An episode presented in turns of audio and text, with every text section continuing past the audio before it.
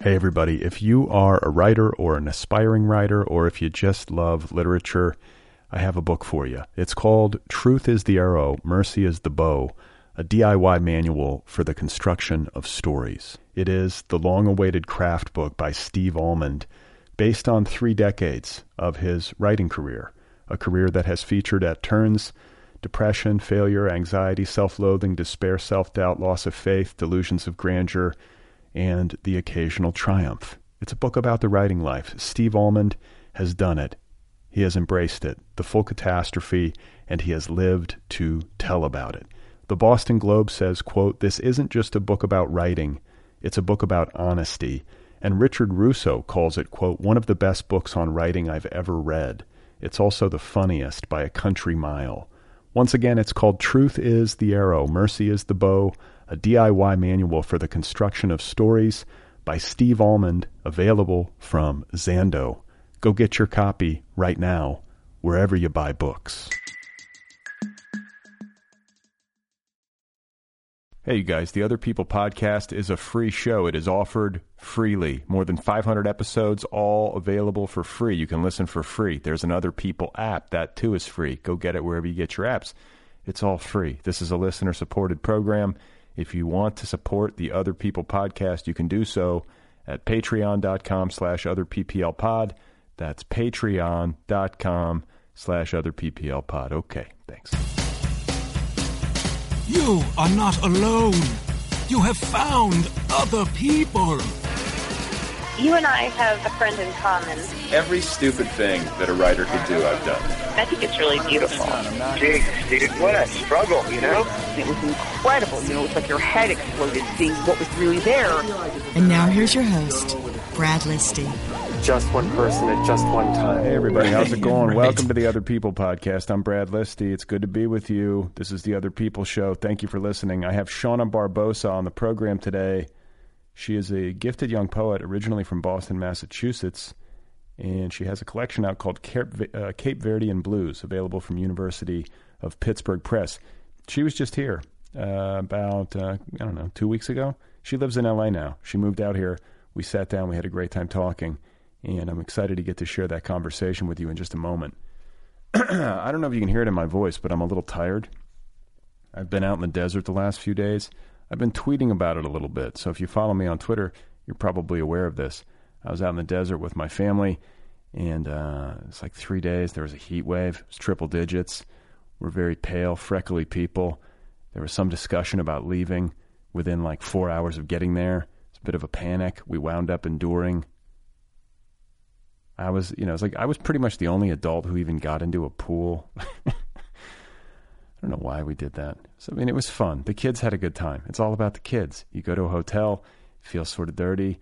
There's a million kids there, all these families, tail end of spring break. It's been churning. Like, I feel like there's just been a churn of humanity moving through this hotel. It didn't feel clean to me. I'm not a germaphobe. I can deal with it. I'll deal with it. I got in the pool.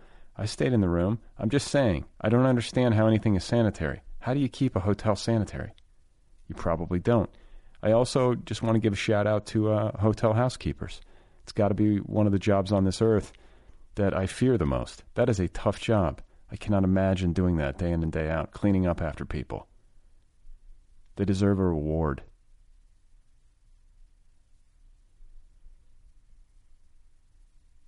So, and you know what's. I'm the only adult. Did I say this yet? I, I was pretty much the only adult who even got into a pool. My wife got in like a little bit towards the end. Got six adults in our party. I'm the one in the water. I'm the one in the lazy river. I'm the one on those fucking water slides. Kids are climbing all over me. Getting sunburned. I'm the hero of my family. I also want to briefly let you know that I'm very good at uh, trip planning. I'm, I'm actually good at travel planning. So, in my family, so here's the thing I feel like I sound a little bit like a germaphobe, and now I'm about to tell you how good I am and how much I like to actually be in control of planning travel. Uh, in all in all respects, I like to drive if I'm on a road trip to the point where like I'll drive 20 straight hours. Just let me drive. I know we'll get there. I know we'll get there safely. That's how I feel. But if like you really want to drive, I'll let you drive. And so I don't feel like I'm a total control freak. Like I will relinquish the wheel. I'm just saying I'm happy to drive. I'll be the driver. You need a trip planned? I'll plan it. You need flights? You need a restaurant? You want me to find a place to stay? Just let me know your budget. I'll make sure you wind up someplace halfway decent or better than halfway decent. I feel like I actually have a gift for this. Maybe I should be a uh, concierge. I don't know. Just like everything, it's hard to travel with big parties. There's like 11 of us just trying to get a dinner reservation, just the logistics of moving everybody from place to place. It's a lot to deal with. You have to calculate things. You have to be uh, like hypersensitive to the uh, undulations of time. Is that a thing? I'm very tired. Hey, everybody. If you are a writer or an aspiring writer, or if you just love literature, I have a book for you. It's called Truth is the Arrow, Mercy is the Bow, a DIY manual for the construction of stories. It is the long awaited craft book by Steve Almond, based on three decades of his writing career, a career that has featured at turns depression, failure, anxiety, self loathing, despair, self doubt, loss of faith, delusions of grandeur, and the occasional triumph. It's a book about the writing life. Steve Almond has done it. He has embraced it, the full catastrophe, and he has lived to tell about it. The Boston Globe says, quote, This isn't just a book about writing, it's a book about honesty. And Richard Russo calls it, quote, one of the best books on writing I've ever read. It's also the funniest by a country mile. Once again, it's called Truth is the Arrow, Mercy is the Bow, a DIY manual for the construction of stories by Steve Almond, available from Zando. Go get your copy right now, wherever you buy books. Shauna Barbosa is my guest. She has a poetry collection out called Cape Verdean Blues, available from University of Pittsburgh Press. She was a lot of fun to talk with, and I'm very pleased to get to uh, get to share this conversation with you. Here she is, ladies and gentlemen. This is Shauna Barbosa. You can't beat the weather, and I miss public transportation. I miss being able to cry on public transportation.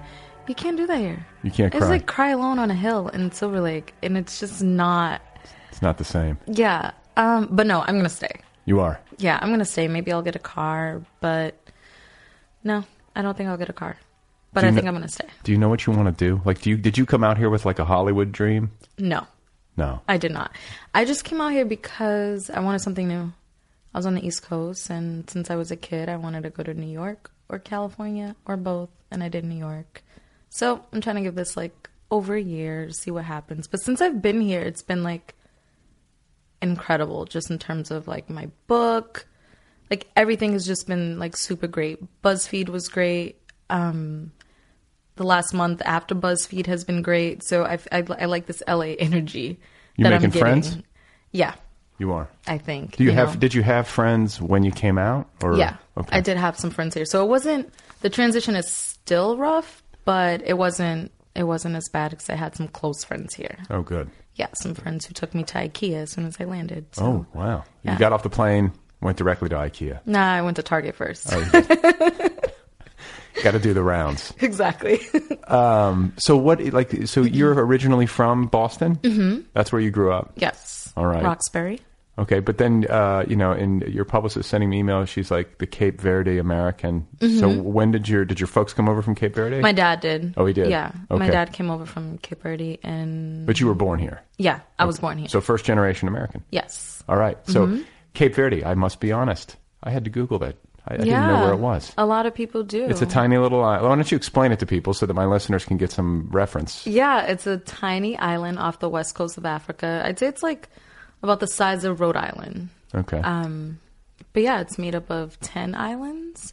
And my dad is from Fogo. The capital is Santiago. Praia is in Santiago, so Praia. Um, but yeah, no one ever knows about it. People always like, oh, they're like, oh, what's the name of your book? I'm like, hey, Birdie and Blues. They're like, nice. and I'm like, yeah, it's um, it's an island off the west coast of Africa. Sometimes if I do a reading, I'll I'll kind of let people know because then I have some poems that are taken from the Cape Verdean English Dictionary. So then I I kind of you know, let people know. Little Is, is short Cape history. Verde considered part of the African continent? Like, is it an It extension? is. It is.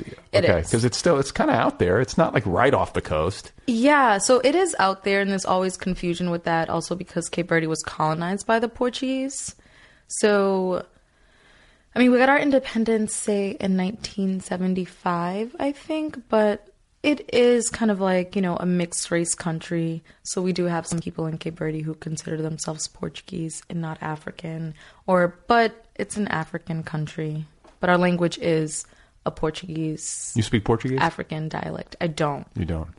No. Do you wish you did?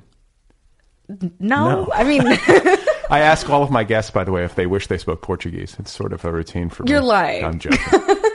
no, I I don't, but I am going to learn because I would like um to translate this book into Portuguese, oh, really? into Cape Verdean Creole. I'm uh, still working that out, but yeah, Okay, so it should be good. that's cool. Yeah. And uh, do you go back there as a kid? Do you like go back to visit? do you have went- family? I have family there. I went in 2002 and I went in 2014. A lot of my immediate family, I feel like the last, my aunt just came here like a year or so ago.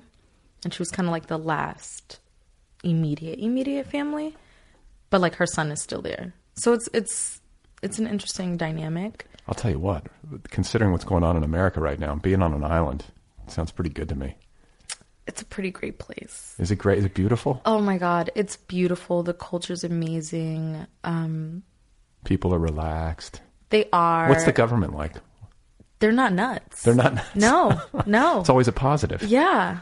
Like it's it's definitely one of the um it's just very developed and kind of it's one of the African countries that, you know, It's a success have story. their shit. Yeah, totally. That's great. Um but like everyone, everyone is is getting it together, but it's an amazing place. um, Everyone but the People- United States of America, basically. which is like completely sideways right now. Yeah, so hopefully I get to just, you know, go there and You study have an there. escape route. You can always be like, you know what? I'm going to Cape Verde to chill out. Yeah, I'm like, well, I'm gonna work on my next book. You know, I'm just gonna find someone to fund that. Come on, BuzzFeed. Don't you have a? Hello. do you have, like, a scholarship? Netflix. Where did my fellowship? Someone. You know, there's a there's a cool like there's like what, whatever happened to that Amtrak fellowship? Did you ever hear that? oh my god! I remember being so excited about that, and Are I they feel still like it doing only it? no. It was like one one summer. it was like they did one time, and I remember looking it up, and I wanted that so bad. So for people listening, Amtrak had a writers fellowship where they would like let you ride the rails for free and would give you like a private suite or whatever on a train and you could cruise around for a couple of weeks and just write while living on the train. yeah, it's it sounded amazing, and I around this time I wasn't.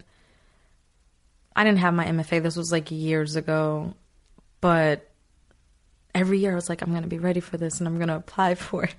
And then shit was gone. What about like Yaddo and stuff like that? Do you apply for those kinds of things? I haven't. I never applied for Yaddo or McDowell. Um, I never did either. I don't Yeah. know. I never I guess it would be hard for me with kids and everything. Like my wife would be like, "What? You're going away for 2 weeks?" right. yeah, I I haven't yet. I haven't yet, but I did bread loaf. Um, yeah, I just finished my MFA like a year ago, so I was always like, oh, I'll wait until I'm done. Where'd you go? Um, Bennington College, Oh, in you Vermont. did. Yeah, Was it as was it but you were were you actually there on campus or was it It was a low res. It's It was low low- res. So we were there like once a term, I guess. Was it good? It was great. You liked it? Yeah, I I liked it a lot. Who are some of your classmates? I feel like I've talked to some people from Bennington. Um, Morgan Jerkins. Okay. She, I think she she graduated maybe a semester before I did. She just came through town Oh, she did. on book tour. Like Oh, uh, yeah, I she tried to get her to come in did. here, but I was like I was so late. It was like the day before and I emailed. Yeah. Oh, yeah. Because I think she was at like Skylight. Um, I don't really know. Morgan Hannah Howard. She has a book. I think it's called Feast. Okay. she she may still be there i'm not sure but i know you know we're all there but i don't really know who else off the top of my head So uh born in Boston. Mhm. Dad is from Cape Verde. Mhm. Uh, what was childhood like in Boston? Like, were you in Boston proper? Were you outside in the suburbs? no i was boston proper i was in roxbury um it was it was great You liked it. i loved it I loved it so much. It was Real- weird. okay, c- okay. So here's the thing, though. I've had people on this show from Boston, and uh, the conversation almost always goes back to what a racist city it is, Mm-hmm. uh, how many problems they have with it, and my experience of Boston, which is, amounts to like one long weekend, is how much time I've spent in Boston. I was like, How was that? I loved it. I was riding around on the train. What do you call the train out there? The MTA Uh, or the T. The T. That's yep, right. the tea. And uh, I was riding around on the T, and I was walking around Harvard, and I was like walking around the theater district, and I went to see Paul Revere's house, and it was just like, I loved Right. it. I was, and then like, look, the, the Charles River, it was Right. beautiful, you know. But then, over and over again, when I t- and I always like have in my head Massachusetts as this like forward thinking, but it's not. No, it's absolutely not. But you liked it. You had a good time. Um, So what I liked about it is, you know, I was with my family. It's home. Right. You know, it's Roxbury, but the thing is, it's very segregated. Uh-huh. So in Roxbury, I'm around Cape Verdeans, I'm around Black people, I'm around Hispanics, I'm around West Indians. So, you know, we're around each other. So I didn't really experience, you know, overt like racism Is- growing up is there a big Cape Verdean community? in Roxbury. In yep, Roxbury. Roxbury, Dorchester. Why? What is that? Just where people decided to go, or Yeah, so s- I can't remember the year, uh, but when Cape Verdeans started immigrating um, to America, they went to because it was like the whaling trade. They went to like the port of New Bedford, so? This was a long time ago. very long time ago. Because the whaling, whaling's not a thing anymore. Yeah, yeah, yeah. Okay. So they went to New Bedford. It was like New Bedford, Provincetown, um, over there, and then they just started coming in the city. So New Bedford in Massachusetts is a very large Cape Verdean community. Provincetown has a large one. Rhode Island. So yeah, so I didn't growing up. I didn't experience that because I I was around um black people all the time but then as you get older it, it's weird because i left boston when i was 17 Uh-huh. so I was around, you know, my people all the time. And then I left to New York when I was 17, and New York is super diverse. Where'd you go to school? I started at Hunter Co- No, I started at College of New Rochelle. And then I went to Hunter College. Um, Okay. Oh. Yeah, so it's like super. It was like before your political consciousness dawned fully or yeah. whatever. So I didn't. You and got this out. was a while ago. Like, I left Boston in 2005, and then I went to New York, and New York is just the most diverse, wonderful place to grow up and become an adult. And Mm-hmm. I was there for like five or six years. So I never had that experience with Boston and, until I went back, and I was like, oh my God. I was like, this is awful. And I mean, These people are assholes. Right. So I loved it growing up, but when I went back and I was there for like another five or six years, I was like, this place is it, it fucking sucks. Like it's awful. Like it's it's still so segregated. I can't go out to dinner, to a bar, to a club, to any kind of like event. I'll be the only black person there. And you can't go and see people who look like you. Um it's just it's still very like I was the only black person in my office. I was working at Harvard. It's just, What were you doing at Harvard? it's gross. I was an event planner. okay. Yeah, at Harvard Medical School. Planning events for the medical school? Yeah. Like it what kind of was- events? Rave parties? So I worked in a biology department, and um, there would be like talks and seminars, and scientists from all over the world would come, and I would coordinate those events. Oh, that sounds that sounds like a, a worthy cause, right? No? Yeah, it was great. You- Are you kidding? Um, no, I actually no. I loved working at Harvard, and I met so many great scientists. And um, no, I actually did like it. I used to always be like, "Oh, I hate this place," but then you know, after a while, you look back, excuse me, and you're like, "Wow, I needed to be there It was to be it was, where I am." It was a step in your life. Yes, and it was great. I Okay. really, I really did love it. Um, but yeah, it's really when I was an adult that I went back, and it just felt like, oh, this is not a place for me. This is not a place that even wants me here. Did you have a good child? But you had a happy childhood. It sounds like. Yeah. No. you should see the look on her face. I had a childhood. You had a childhood. I love, I love Roxbury. You do. Yeah, But like childhood, was it? I mean, like what? Like what did your folks do? Did you have siblings? I have like four, three three, four. I have like four siblings. You had to, you had to think about that for a second. Um, Yeah, I don't know. I li- I legit always have to think, but it's like I have two sisters and two brothers. Okay. Um, but no, it was great. I lived on this street in Roxbury, Burrell Street, and you know Roxbury has like these three-story homes, and it was like my mom and me and my sister on the first floor, and then like my aunts and uncle and cousins on the second floor, and then like my dad, my grandmother, just really Cape Verdean shit, like you know, Just stacked. yes. it But was that's good though. amazing. You had to, but you had togetherness. Yeah. I so envy I had that. that. It was it was amazing because I could it's like my mom is she's African American black, so like, you know, I had the best of both worlds. I can have like Sunday dinner on um on like Sundays and then I can go upstairs to the third floor for cachupa, which is a traditional like Cape Verdean dish. So my grandmother was on the third floor, so I, I have like so much What, culture. what is what is cachupa? Cachupa, it is Cape Verde's like very like traditional dish. It's so hard to explain, but I guess it's like in English, it's like chickpeas. Okay. Like stewed chickpeas. I can't explain. But it's it. delicious. it's incredible. And then you you know you make it the first day, but then like the sec day, the second day you have it fried. You like fry it with some eggs. Like incredible. leftovers. But you take it to another level. Yeah, but I wouldn't call it leftovers. That's how good it is. It's not leftovers, but it is leveled up. okay. So so you got your your you got extended family. You got extended family living, you know, in this three three story house. Mm-hmm. Your dad's all the way upstairs. Your parents together. No. Okay, but they lived in the same Mm-hmm. building. Yeah. That's interesting. Yeah, they did what they had to do. Were they cordial? They had to do. Yeah, they were. They had to be. Yeah. So did mom ever come up for cho- what do you call it? Not chalupa. Kachupa. Kachupa. Yeah, I don't think my mom was ever upstairs. she kept to the first floor. but you know, no, actually, I have like this this image actually of my mom. So my mom learned to drive like pretty late in life, like early 30s, and my dad was teaching her. So actually, I just remember her coming upstairs to tell me she got her license.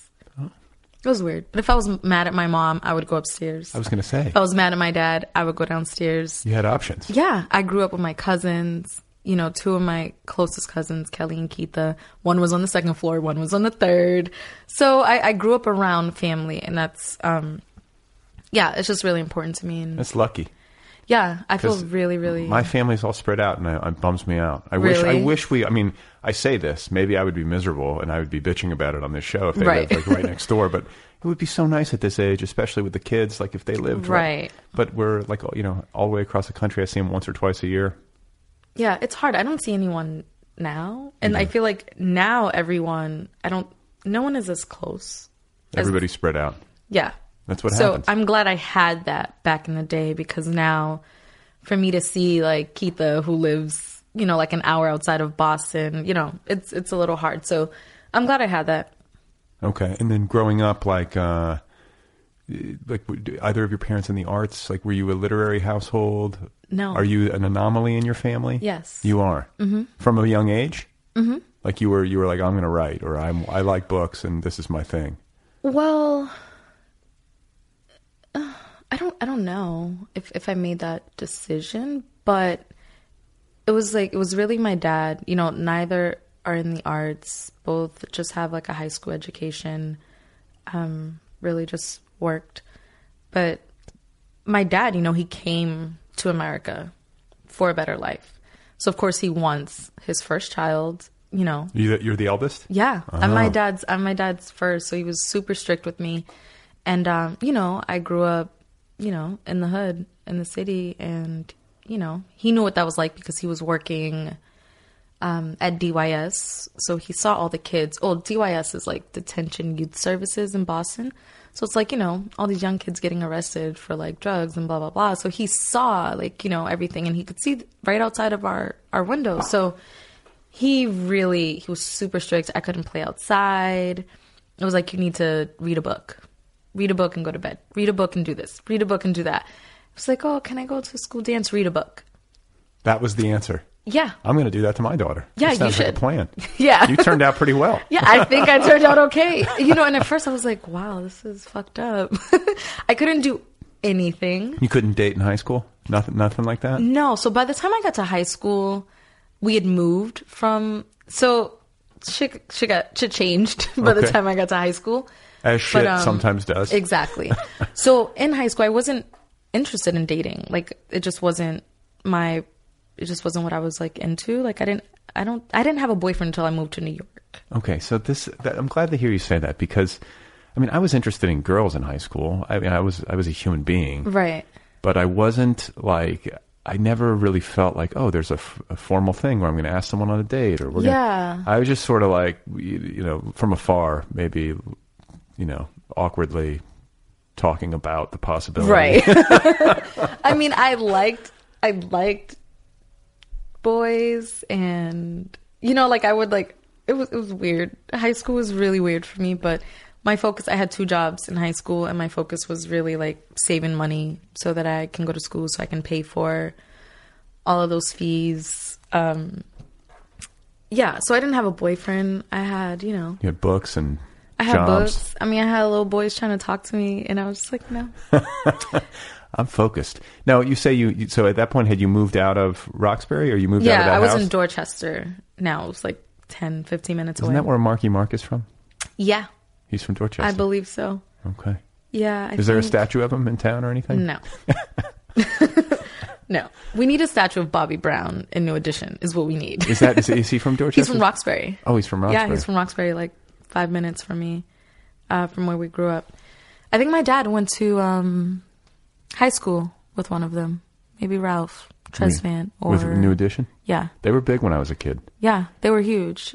Um, but my dad went to high school with one of them. With one of them to um, Madison Park. I'm surprised. I mean, Bobby Brown did not take very good care of himself, and and um, I mean, I just remember watching. This is terrible, but I remember watching. Uh, what was the show? The reality show that he did with Whitney when things were just a mess. Oh yeah, I- I forget Being the Bobby name. Brown? Yeah, something like that. And I was just like, man, this guy is not going to survive, and yet he's the one who survived. I know, but he seems to have gotten it together a bit. You would have to, I- I mean, Yeah. as a function of age. Yeah, absolutely. And he has like a young, like a young kid. I think. I don't know. Well, well, uh, okay. So you you go to Dorchester. What prompted the move to Dorchester?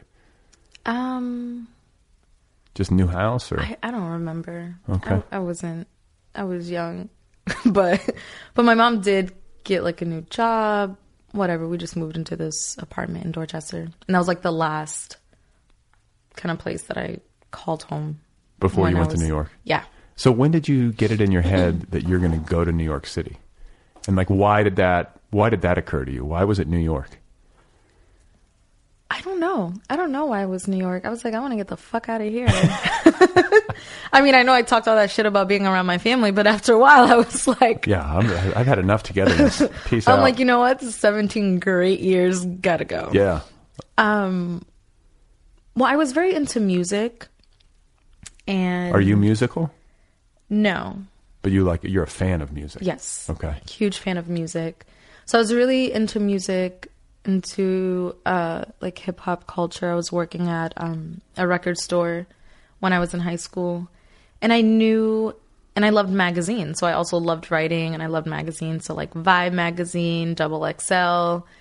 And I'm like, okay, I want to do this. Like I want to be, you know, interviewing people and writing about music and doing reviews and you know those places were in new york That's what it was. yeah so yeah i was like this is this is where i'm gonna go and i'm gonna try it out and so then i left And you did. i did With your parents' support?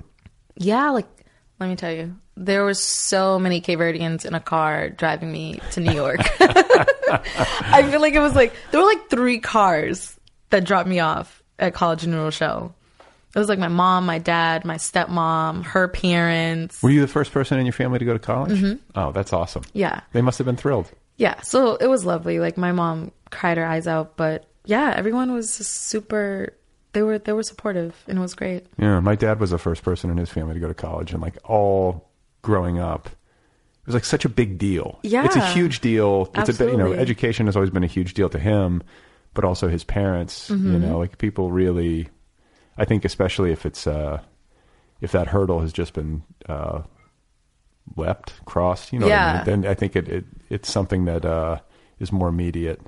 Did you Right. feel a certain pressure to do well? I mean, like as the first, you know, once you got there, you're like, I can't fuck this up, or were you just like normal college kid? i feel like i was normal college kid because I guess maybe because just like my family dynamic. By this time, I kind of was just like, everything I do is like for me. Like I got myself here. Um, but after a while, it was I got um maybe like two months into college because I just didn't. I could not like sit back and just go to school. I started looking for internships. Like I'm a freshman in college, just turned 17. You're already going for the career. Yeah, so I was already going for it and I applied to be an intern with like a PR firm and I got it. Like they called me the same night. It's like, "Oh, we want you to start tomorrow." Was it a paid internship? no. Oh, well, see, they're always looking for an unpaid intern. Exactly, rude.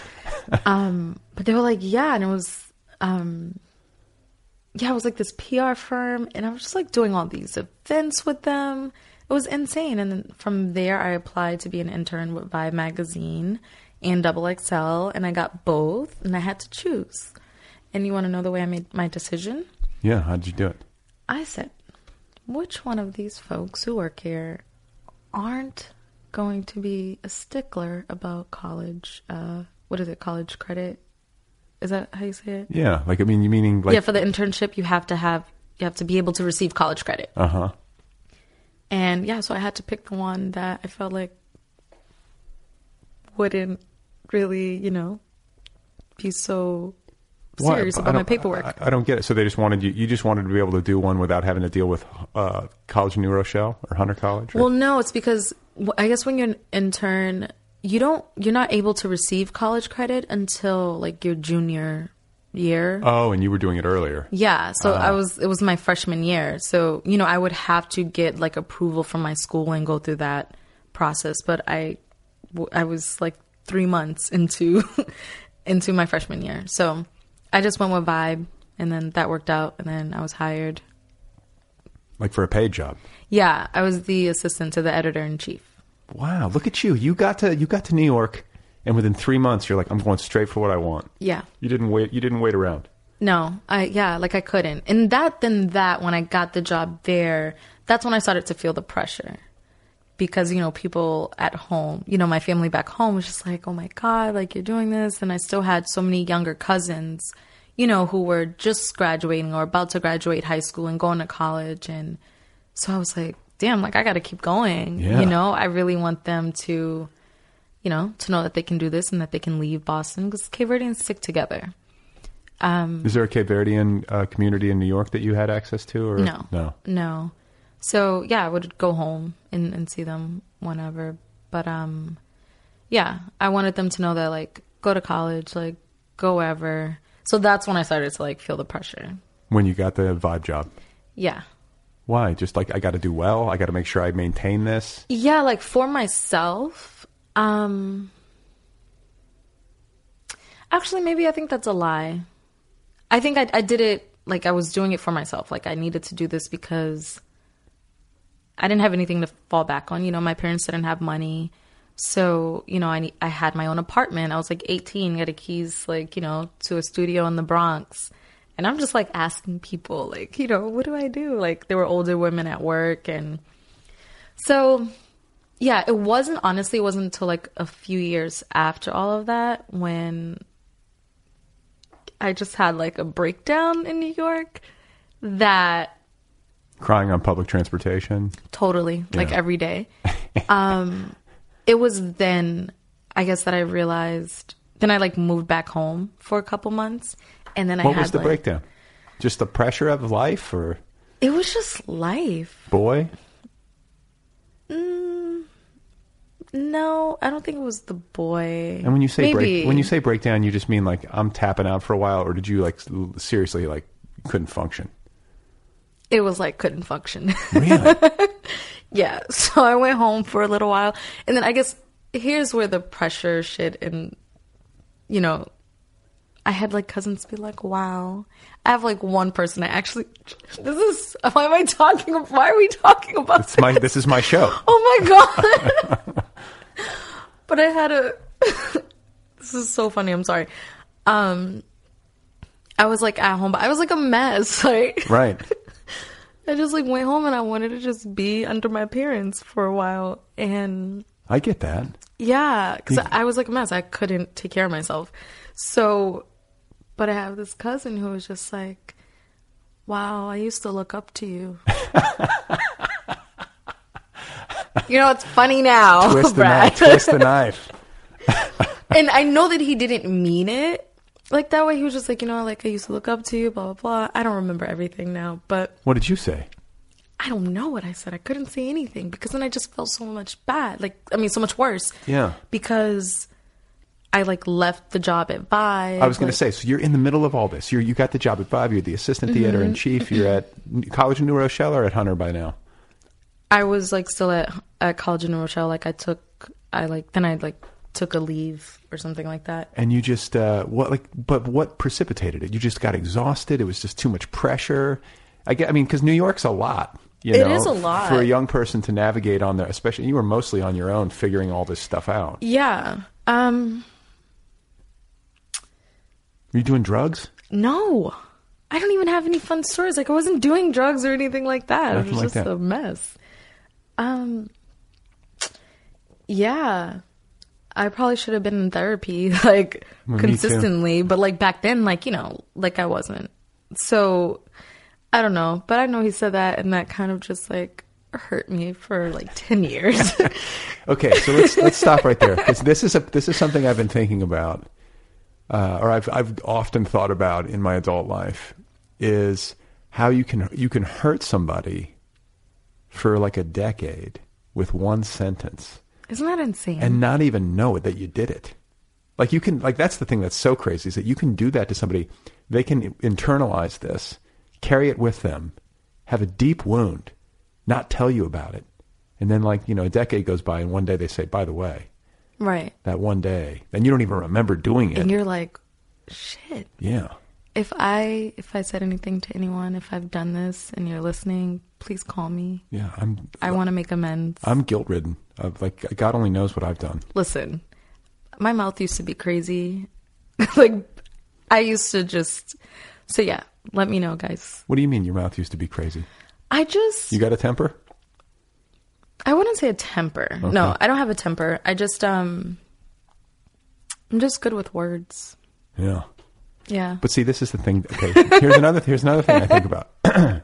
Writers in particular, people who have a facility with language or who really you know gravitate towards that, can be uh, sharp-tongued, that's what it is. and in heated moments or in disagreements or you know when the situation uh, calls for it or whatever, can be very effective at using words to defend oneself or attack. But the problem, the problem is that that same ability uh, can be turned inward. Absolutely. So people who are uh, able to uh, use words to defend themselves and attack and all this stuff are usually having. Or, or, or have the, the potential to have like really dark conversations with one, you know, with themselves. Yeah, that's really true. But yeah, I had that ability since I was really young. But you know, now, You can talk shit. yeah. But now I just, you know, I choose silence. Are you- I like to think for a long time before I respond to people. You can do that. Do you ever? You, you can, but you can. You have the self control if the situation starts to get a little heated, just to, to walk away, I wouldn't say walk away, but not say the thing. yeah. See, I got to get better at that. Yeah, like I can and I mean, it of course it like depends on like what's happening, but in the moment like I just I have to think before 'cause, you know, I don't it doesn't serve me or the other person for me to say something that's really fucked up. Yeah, that's very adult of you. See, Yeah. as you're saying this, I'm reflecting on what I was telling you when you first came over about the basketball hoop. For those of you listening, uh, I, my daughter played basketball and enjoyed it this past uh, season. She played like in a youth league, and so we've had this hoop that I was supposed to set up ever since Christmas. It's now like almost April, so I tried to set it up yesterday, and I was telling Shauna that uh, because I'm not handy at all, and I think I'm, I'm I think I'm a little bit insecure about the fact that as a man, I, I'm like terrible at putting Mm-hmm. things together. I don't like tools. I, like you know, I guess I'm too privileged. I didn't ha- I didn't have to like use like a socket wrench when I was a kid or yeah, something. I feel like I should know how to use tools too. So I kind of feel you. on Yeah, that. I'm like, what? Like, I don't know. There's something like it's some sort of area of weakness. So I had like a Clark Griswold meltdown because the basketball hoop would not assemble, and I loaded it into our truck and drove it to a dumpster and threw it away.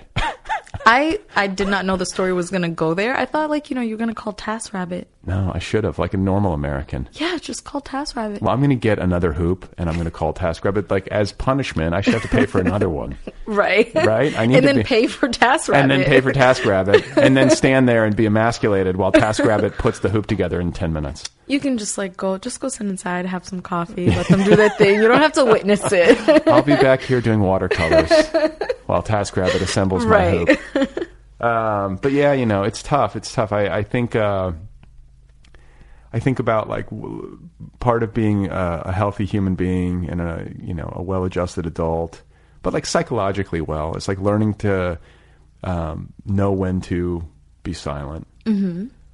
learning how to take care of difficult emotions, learning how to like know what to say to yourself when you talk to yourself. right. That's fucking hard. That's really difficult. I'm still. wor- I mean, I think I'll probably be working on that for the rest of my life. I think we all will. Okay. I don't think no one. I don't think anyone will. No, Do you believe anybody? Have you ever met a truly wise person in your life? myself. I'm just kidding. Every time I look in the mirror, Every time I say, you know what, a truly a truly wise person. Yes, I have. There's someone in my life. My um, older cousin Tamini. She's a truly wise person. she's got like a deep soul. a very deep soul and What does she do? Because you're a she's poet, a nurse right? yeah I mean, I'm you a got it. You poet. got you're a deep soul. Like you- yeah but you know how it is like you you're mercurial. yeah but you can also you can always give people things and say all the right things to others but you know Yeah. to yourself it's just And your cousin's a nurse, and she's like taking care of people. Exactly. She's confronting on a daily basis the fragility of life. yeah I think yeah, nurses to be, to do that work Mm-hmm. and, and to do it well, like it takes a certain inner strength. I think absolutely it's like people who are like hospice workers. yeah I'm like fascinated you're by that. yeah that's that's beautiful work and i probably couldn't do it I've thought about it. I like to imagine. Really? Well, I mean, I just like to imagine that I Yeah. could do it. I, I would just cry the entire time, and that's not helpful. But at some point, you would have to get inured to it if it's your job, if it's your day in and day out. Like, not that you would become cold, but just Right. that you, you'd have to sort of. like this is this is life, this is life. and yeah, I mean, I can only imagine like how you know those people view life, like when they go home, like does it make them better, stronger, I would think they would. I think you would or appreciate maybe not it. not afraid to die? I want you know. That's kind of why I think I'm fascinated. Right. By it. Be, be sure would be nice to shed that fear. Seriously, like yeah, wow, So maybe that's what we should do. I think so. Fuck BuzzFeed. Let's Oh. fuck go be hospice BuzzFeed, for fuck Netflix. Let's just go be hospice. You know the, I don't know. This is probably not recent, but maybe recent. But you know, people who read poetry, um, like maybe I can go read poetry to people in hospice. yeah, yeah. Maybe I could bring Twiggy. She could be a therapy. Oh my dog. god, no! She should be a therapy. Can I have her?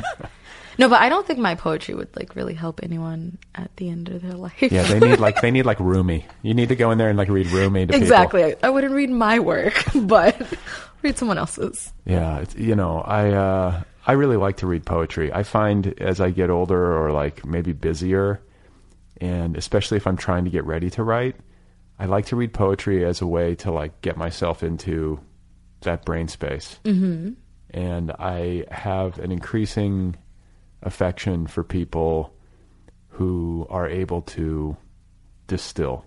Um, you know what I'm saying? Like take things. It, it really feels like you're boiling things down to an essence uh, when you're doing it well. And Yeah. I don't know. I guess I, I think that might be just a function of being super busy. It's just so nice when I can go super deep, super quickly. Right.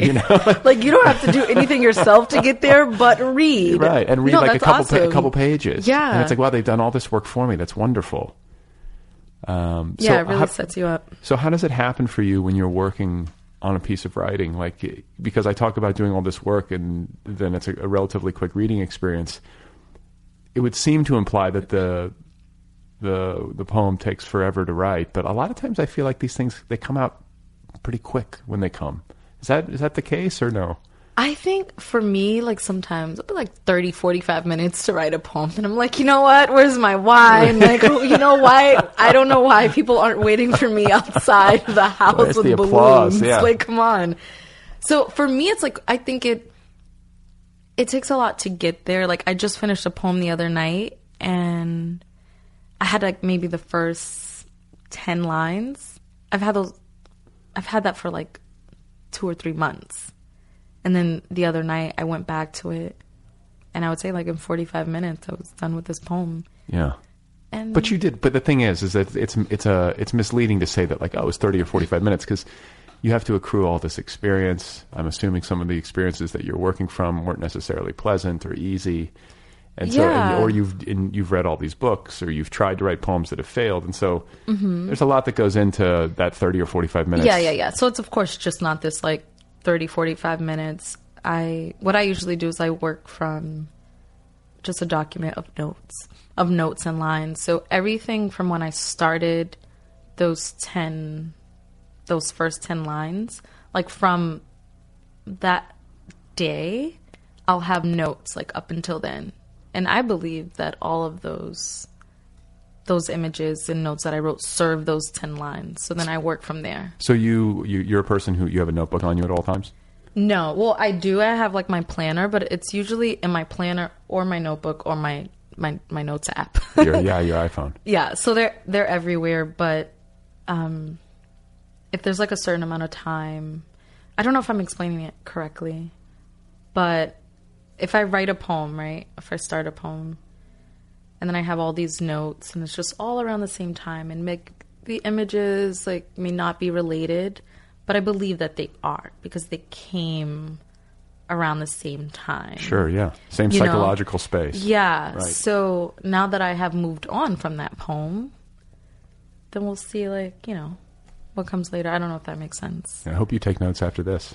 And yeah, I then will. Eventually, there's going to be a But, like, poem. why? So, talking about uh, Roxbury and this three family house that I love so much. Yeah, no, it's good stuff. And um, just to go back to the the bio, like what you Mm-hmm. came back, you came back to New York. If that, you know, you went home for this two month um, respite, and then you came back to New York, obviously, right? You Yeah. Went to Hunter College after that, Yeah. And then I dropped out.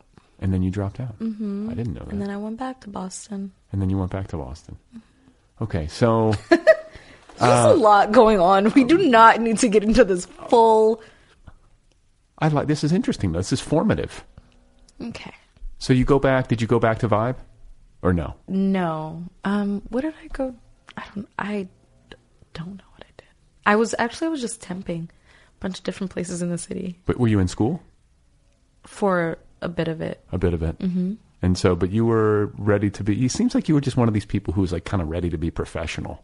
Yeah. Like you were like school, uh, you know. Yeah. I mean, I love learning, but I love yeah. Like I wanted to be a professional. I wanted to just jump right into my career. I felt like I Were you taking on student loan debt?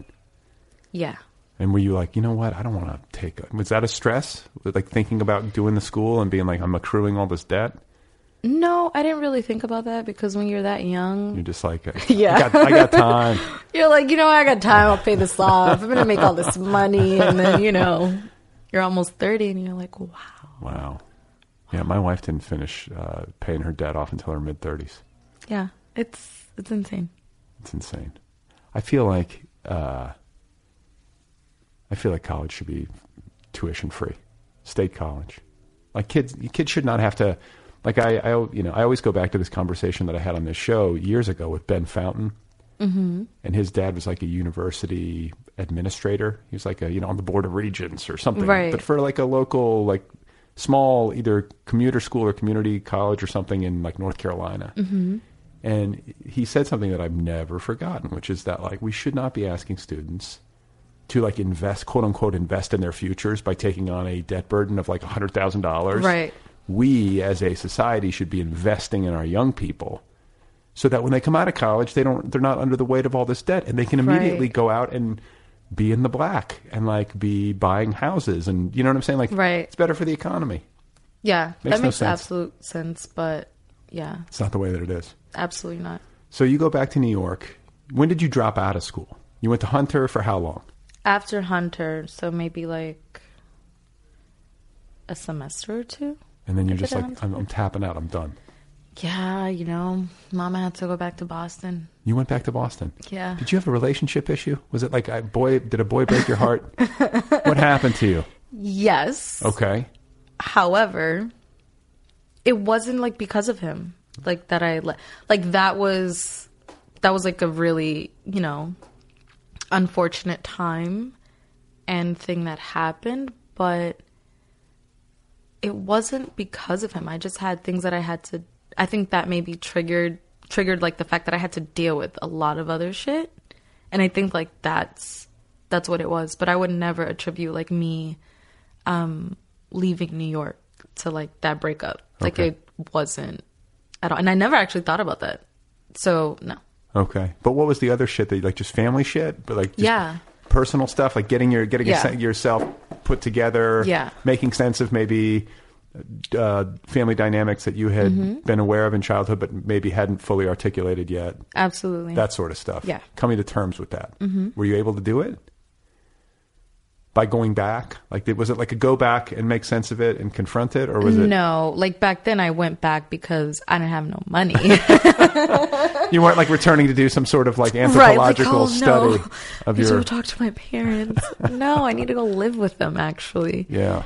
Um no, yeah. I went back because yeah, I needed their support. Sure. And so now, what is this like eight years later? Yeah, Mama you, got you it never, together. You didn't finish school, no, and then you just but you went out into the work world. I went out into the work world, and then Mm-hmm. I applied to get my MFA at Bennington. How do you get an MFA without a B A Um, or a BFA? I don't know. You have my writing sample. Wow. I'm just kidding. well, yeah, like that's what it was. Like I heard that they, at this point, like they made exceptions, you know, for I guess you know, extraordinary Talent. I guess. Yeah. And I, I didn't know like what would happen, but I I think I met Michael Jumanis, who is a poet and he teaches undergrad there. And I had met him like at a conference and he was just like I think he's the one who told me. And I'm like, really? And then I met Josh Bell when I was taking classes at Harvard. I took his workshop and yeah, he was like super encouraging. He's like, you need to be So you were taking classes at Harvard.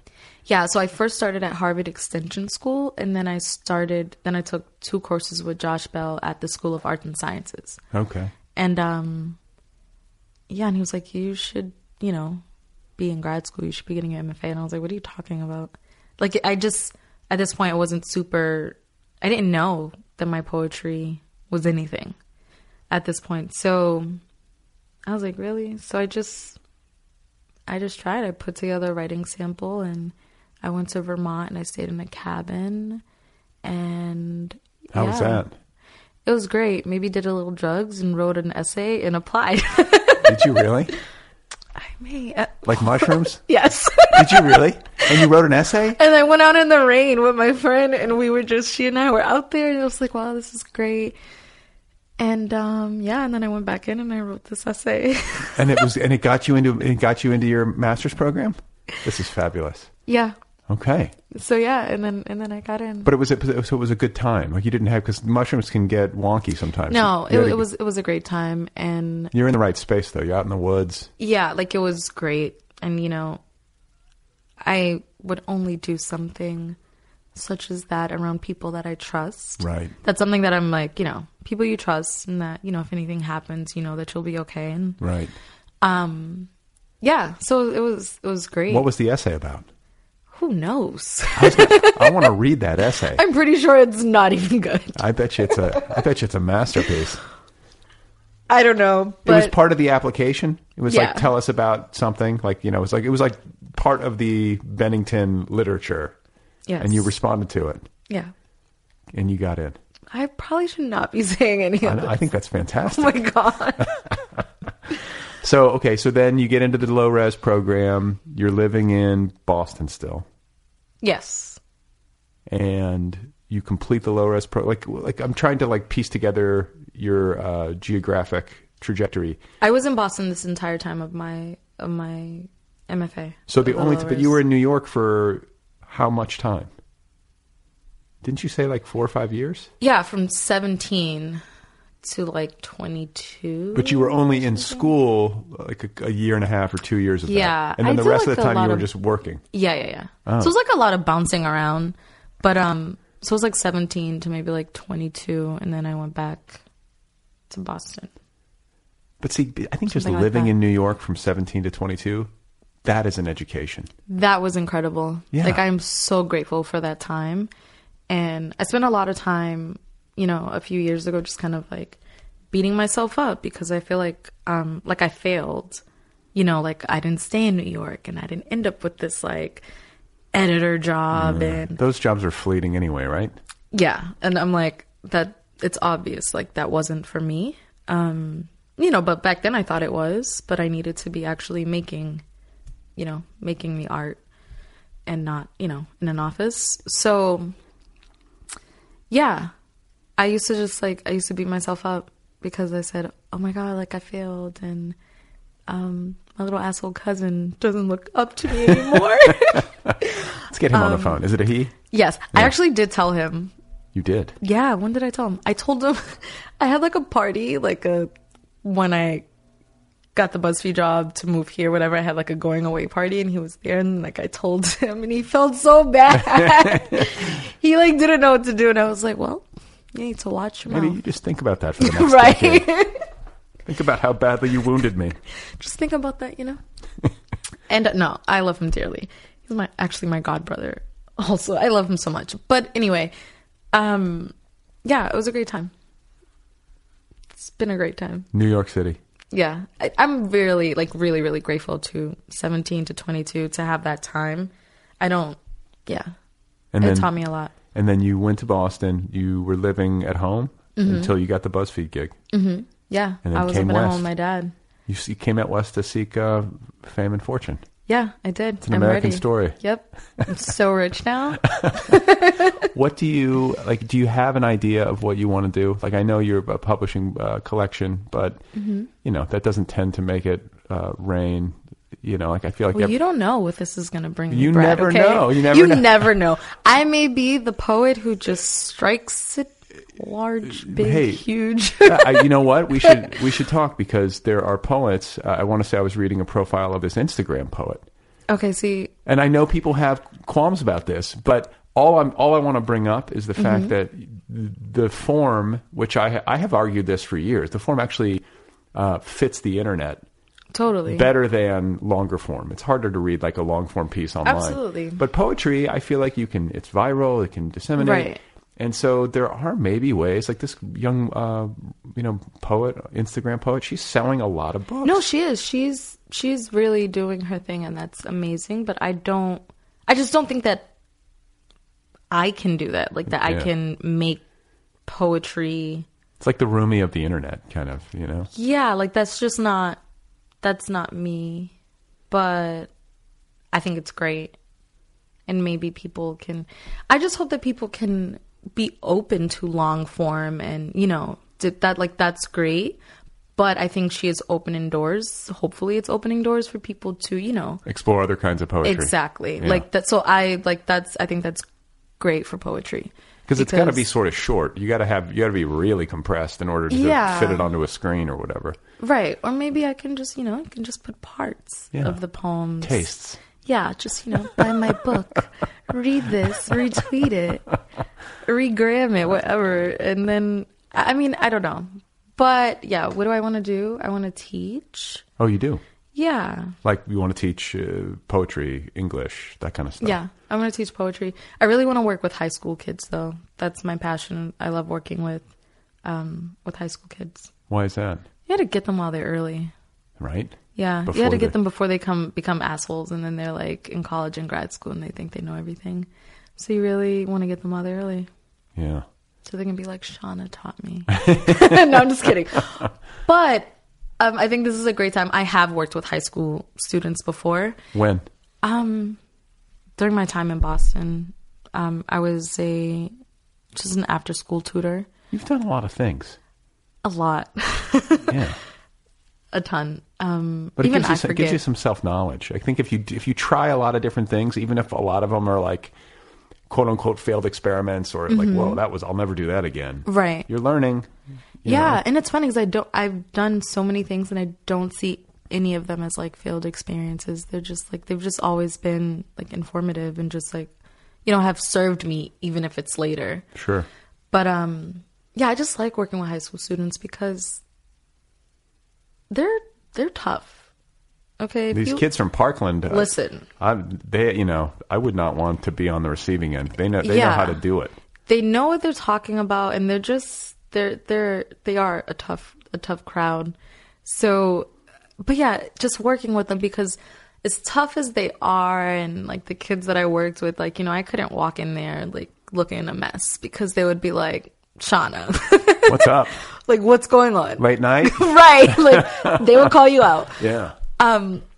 but they also are just just so innocent and they're really just so open right and You know? vulnerable and like the like there because i you know i can sort of remember that when i was that age like the world really is wide open to you everything kind Yeah. of seems possible Right. That's when you're really like even if you don't know it, when someone introduces you to something, you know, you don't you don't know that you're looking for it, you don't know that you want it, that you need it, and just being able to bring poetry and literature to kids when they're young, even if they don't go to grad school for it, they'll always like, you know, know the power of reading and, you know, of imagination.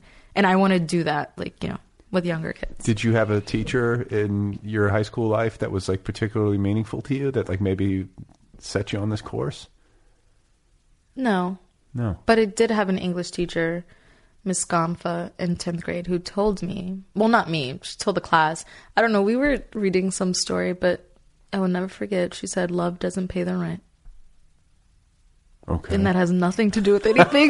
but I remember that from Miss Gomfa. it's kind of it's kind of depressing miss is dark No, it taught me a Yeah. few things in this life as That's an right. adult. Okay. toughen you up Just can't be out here thinking love's going to pay these bills. yeah you got to go out and do it But yeah, um, yeah, I want to work with kids. okay that's a that's a noble uh, aspiration Yeah, as a side job though, because you know that doesn't pay either. but you could te- you could teach a you could teach high school, right?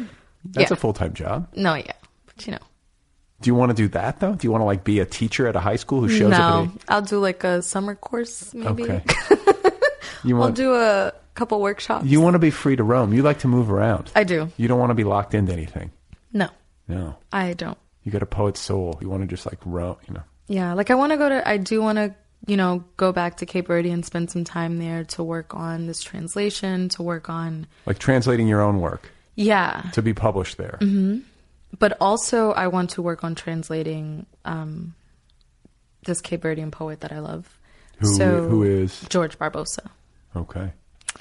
We're not related. I was gonna say, but Yeah. no relation. Jaji Barbosa. No, we're not. Uh, maybe though. So there's like a thing that all Cape Verdeans are related, so you never know. You never know. my cousin. I no, I used to go back uh, to you know to Louisiana where my folks are from every year, mm-hmm. and my dad's from a small town, and like everyone's sort of Listen. like your cousin. Yes. I remember this is I remember being in a bar and like I was in high school, but like down there you can sort of just do whatever you want. And Mm-hmm. right. I was drinking and I was like talking to some girl, and my my other cousin Jerry comes up and he's like, "She's your third cousin." I was like, "Whoa!" Like Take it easy, Brad. You're like, thanks, thanks Thank for you. the heads up. Thank you. I had no idea. yeah, it's totally like that. Like in Cape Verdean culture, someone has to put you on, just like let you know, hey, that's your cousin. Yeah. Take it easy. Uh huh. Um, Uh-huh. but yeah, so I yeah, I wanna, I wanna, I wanna move around. You're young too. I think I'm old. How old are you? I'm about to be thirty in June. Oh, come on. No, You're but a mere child. my back hurts. You, want to trade? I, I'll give you my back. Listen, my back hurts. Okay, I, I had to like I no I could barely walk yesterday after fucking with that basketball hoop for two hours. oh yeah, I had to like go upstairs and lie on the floor. you need to go do some yoga now. I know Yoga Mondays. yoga Sundays. That's my Sunday thing. Yeah, but now it's Yoga Mondays because your back hurts from the basketball. I don't know what I really need. To do, what I really need, you know what I need? What? I just need a I need a rest. I just need like a week to just lie down Just, in a uh, dark room, do nothing. That's kind of boring. Guess what time I woke up this morning? What time? Four thirty. That's what time you wake up every day. Pretty much. Not and no alarm. I just wake up at four thirty, What time do you go to bed? like eleven. It's not good. I want to Yeah. sleep nine hours a night. Right. I aspire. I'm not one of these people who's proud. I'm not. I don't like competitive stressing.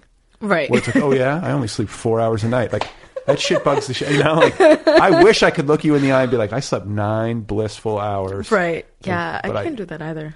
You know. so what, what about uh, spiritual stuff? Where are you spiritually? You an atheist? No, You what, like where? What, what do you think? I think there's a spirit in this in this room. You do. Like a No. third party spirit? No, Oh. I'm kidding. But probably, um, I'm spiritual. I didn't really, I didn't grow up like with religion. None, none of that. Yeah. What, what's happening in Cape Verde spiritually? Is there like a, you know, is everybody Catholic or is it? Mostly, yeah, Okay. yeah. So you, but you were not raised Catholic. No, so my dad is not like my dad is not religious, but my stepmom is. My stepmom's Catholic. She goes to church every Sunday, and my younger siblings they go to church every Sunday, but not my sister anymore because she's about to be 17, and teenagers are assholes. So she's kind of over it. But my little brother's 12, and he still goes. I was raised Catholic. Yeah. Did you go to church every day? I mean, every Sunday. I, I quit when I was like, I was really bad. I was never into it. yeah. Like even as a small boy. yeah. And so I think like by the time I was like, I don't know, 12, 13, my parents started to just be like, this is more, this is too much work. Yeah. it was like a task. he really doesn't like this. right. But you didn't have any of that growing up. no. So, but you have you had to come to any uh, understanding on your own? Is that important to you?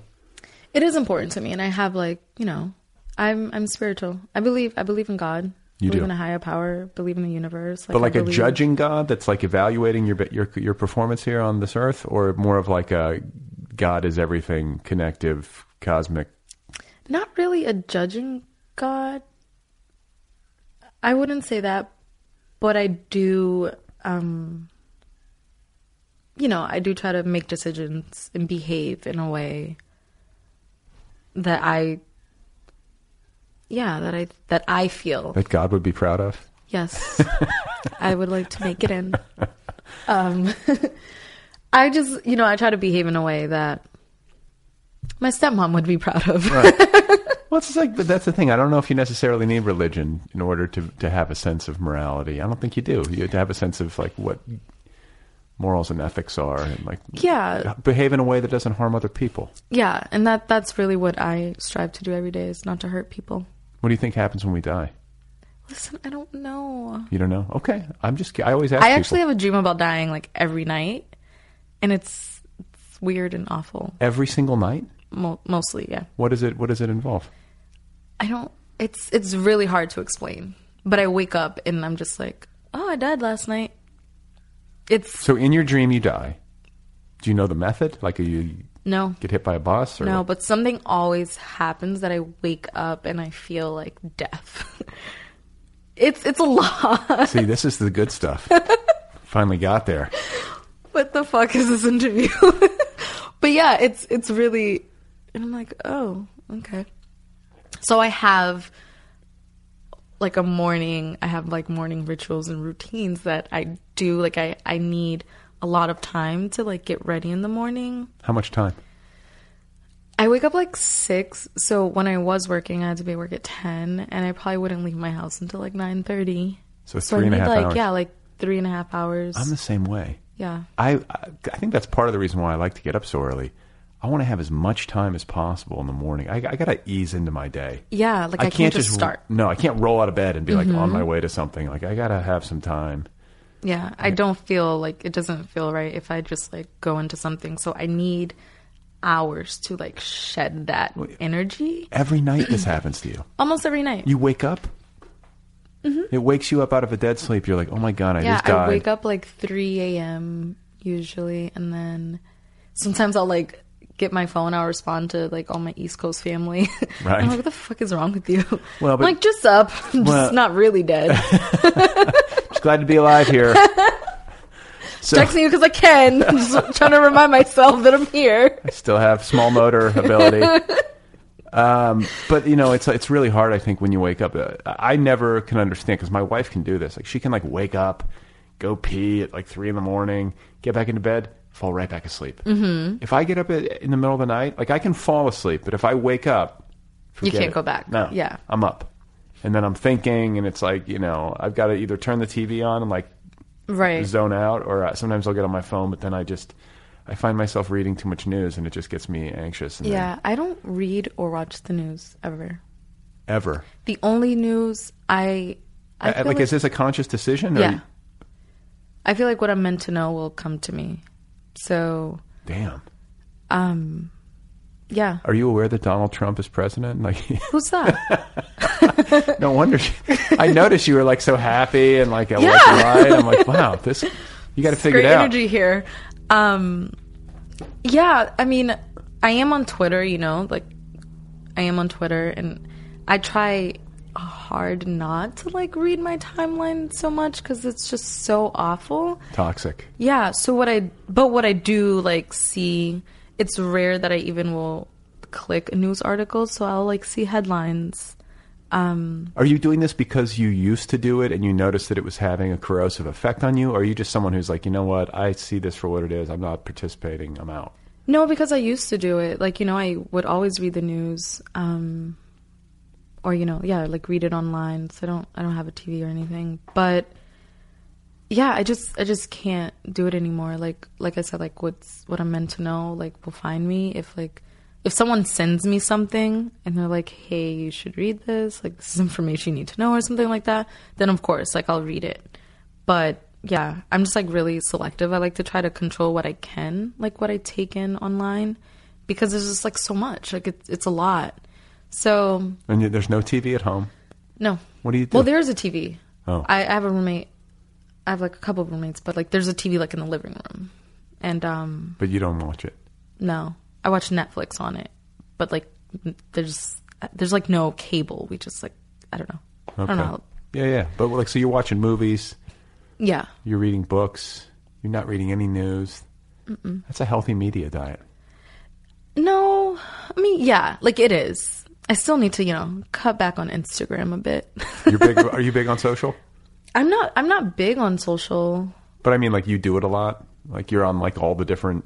Yeah, like Platforms. I'm on. I'm on Facebook the least, but I think you got to delete your Facebook. yeah, I think so too. But here's the reason why. It's time to go. I think I want to delete, you know, this personal account that I've had since 2005 and maybe just make one that's just for my book because Cape Verdeans love Facebook. And it's really, you know, like how they get their news. It's, Right. you know, Cape Verdeans, um, Facebook is like, Facebook is a, an important platform, you know, to communicate, Right. you know, uh, with folks and family in Cape Verde. So that's like the only reason why I want to have it. That is how I knew that this morning I am I made it to Cape Verdean news. You did. yeah. I Congratulations. was on the news in Cape Verde. I was in like a newspaper and I learned all of this because people posted the links on my Facebook. got it. So I think I'm going to delete like this personal one that I've had forever and just like make a new one that's really just about, you know, writing. But um yeah, I try to control what I take in online. That's smart. Yeah, I'm it's a terrible. I lot. mean, I'm the uh, like kind of the opposite end of the news spec. I, I just do nothing but follow this. Really? Yeah. I feel a certain sense of responsibility. like, I, I think there are, you know, I, I, I completely respect the way that you're approaching it. Totally. And there could be, it's entirely possible that you are doing things very wisely. I mean, But maybe we, not. we also, I, yeah, we- but, but like, the other side of the equation is that, like, I feel like we're in an information war. right. And so I feel like I need to be, and as somebody who I feel like uh, I feel like I have a decent ability to parse, and I have a pretty high level of media literacy because I've spent so much time immersed in it mm-hmm. that I'm trying to parse it and like retweet it or whatever, and, Right. Like amplify messages that I feel like are important. Okay. Who knows? I, who All right, I'm knows how gonna much? follow you. Who, yeah, I don't know. Because I'm like, this is important news. for twenty for twenty four hours, Yep. you'll probably follow me, and then And I'm after like, the all right, Brad. deluge, had enough of this guy. yeah, I don't know. But I started doing this first with um, like gossip sites, like gossip blogs. Because, you know, like when I was working just from like when I was from Vibe to Harvard, you know, you're at a desk doing shit you don't really want to do. So it's easy to go on TMZ and, you know, easy just to get so immersed in the lives of people you don't know. Yeah. And then just one day it occurred to me like, wow, this is not my business. Like, this has nothing to do with me. Yeah. It's like, it just. And I'm like, I feel like a parasite. I'm speaking for myself. Yeah. Because we all do it, you know? Yeah. And I just started getting uncomfortable. Well, and it's like, you know, there's stuff where you're like, I shouldn't know this or I shouldn't be seeing this. Exactly. Mm-hmm. But yet it's like all over and it's gossip and it's like, it's really hard when it just like, s- you know, comes across your computer screen to like not click. Right. And then you click and you're like, ooh, am I participating in like something Mm-hmm. like really, like I'm morally compromised just by having clicked this link? Yeah. It's like I do not go on any sites like myself. If I see something, it's because like I'll see a link on Twitter. Yeah. And sometimes I'll click it and sometimes I won't. But I just, I was like, wow, this has nothing to do with me. So what do Like- you do? You're so pure. you but you are in terms of like Sounds you're on like it. social media, no news, no gossip sites, no. I'm just TV. really annoying to the people like in, in my life, in real life. Your family back home is just like, my God, would you just they're watch reality like, TV? Yeah. Seriously, I, and I- and I can't. It makes me uncomfortable. Me too. I can't watch that stuff. Yeah, I can I watch can't. American Ninja Warrior. I like that show. I don't know what that is. It's like an obstacle course. oh, really? People like super fit people try to like. I don't know. No, but I I do I have you know I like to watch fucked up things. Like what? Like like dark movies. I you know what I do love though I love British crime dramas. Okay. Fucking love them. We've detected so a much. small area of weakness here. yes. I love British crime dramas, even like the worst ones. Like They're what, just- what, is, what? What is a British crime drama? I don't know, like Broadchurch. Okay. They're just they're just great. you like British people? Like the accent? Is that, It's not even that. It's just like they're just I don't know. There's just something about these crime dramas that are just so great and ridiculous. But some of them are like really like Broadchurch is amazing. I love Broadchurch. okay.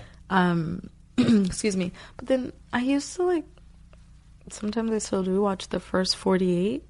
See, that's but that's fucked up. I don't even know what that is. Oh my god, it's just the worst. It's, Okay. It's not a reality show. It's like a real crime show that, um, I don't know. Like people, I don't even know how you describe it. It's actually really fucked up though, because you know they usually like in the hoods around you know the U.S. Whether it's like somewhere in Texas, um, where not Miami, New Orleans. So the you know they're like filming the police departments like go out and try to solve these crimes, but it's usually you know black men that you know so. But what's really fucked up is I started like reading about it because I'm like, why do I keep watching this? Is actually like awful.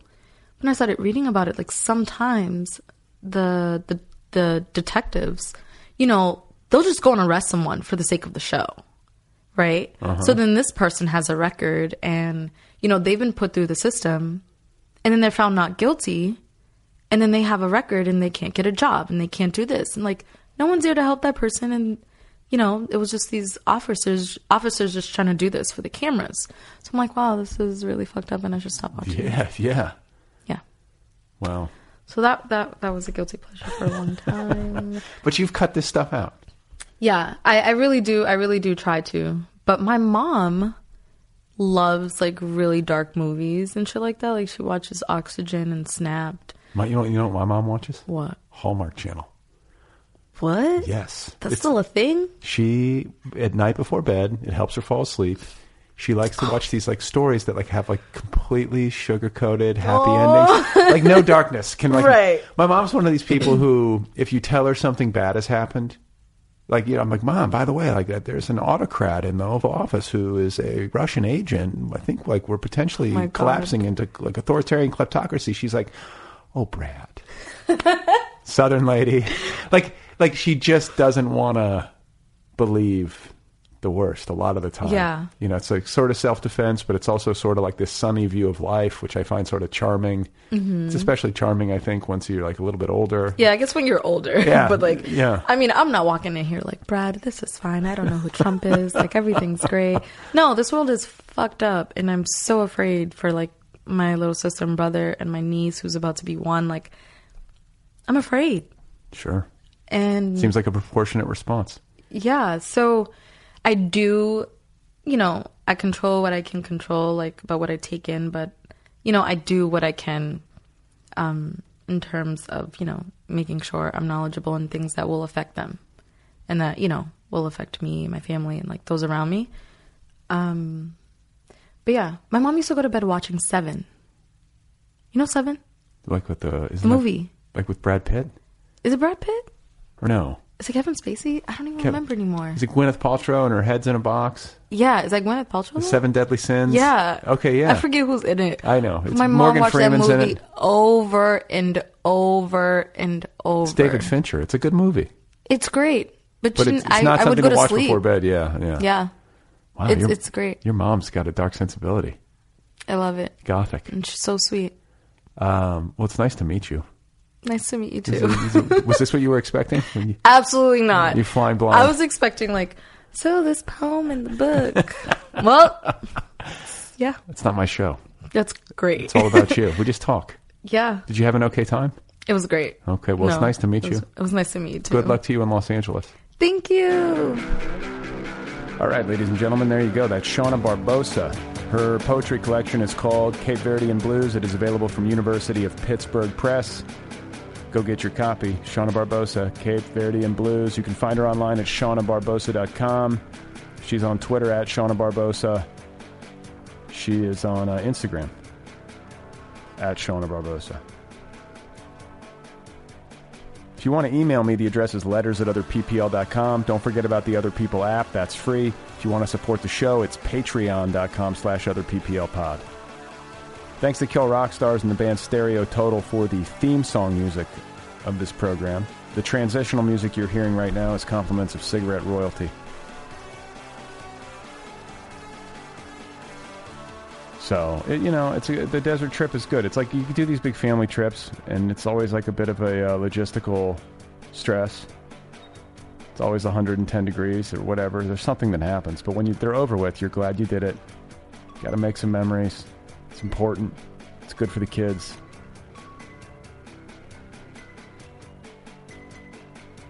Can't believe I live in the desert. I live in the desert. It's like you sort of forget it when you live in Los Angeles, unless it's like really, really hot.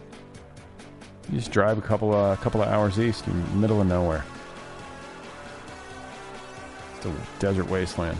I will say that flowers look extra pretty in the desert. I think that's why. Isn't there poetry written about desert flowers? Isn't that a thing? It seems impossible, but yet, I think that's what poets see. Do you like how I did that?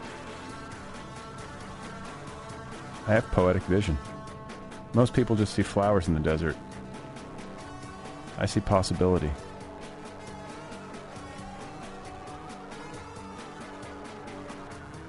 So, I'll be back full strength next week. I'm depleted. I've been in the desert. I need to hydrate. I'm exhausted. I'm like the punching bag of the family on the lazy river. Screaming children. Okay.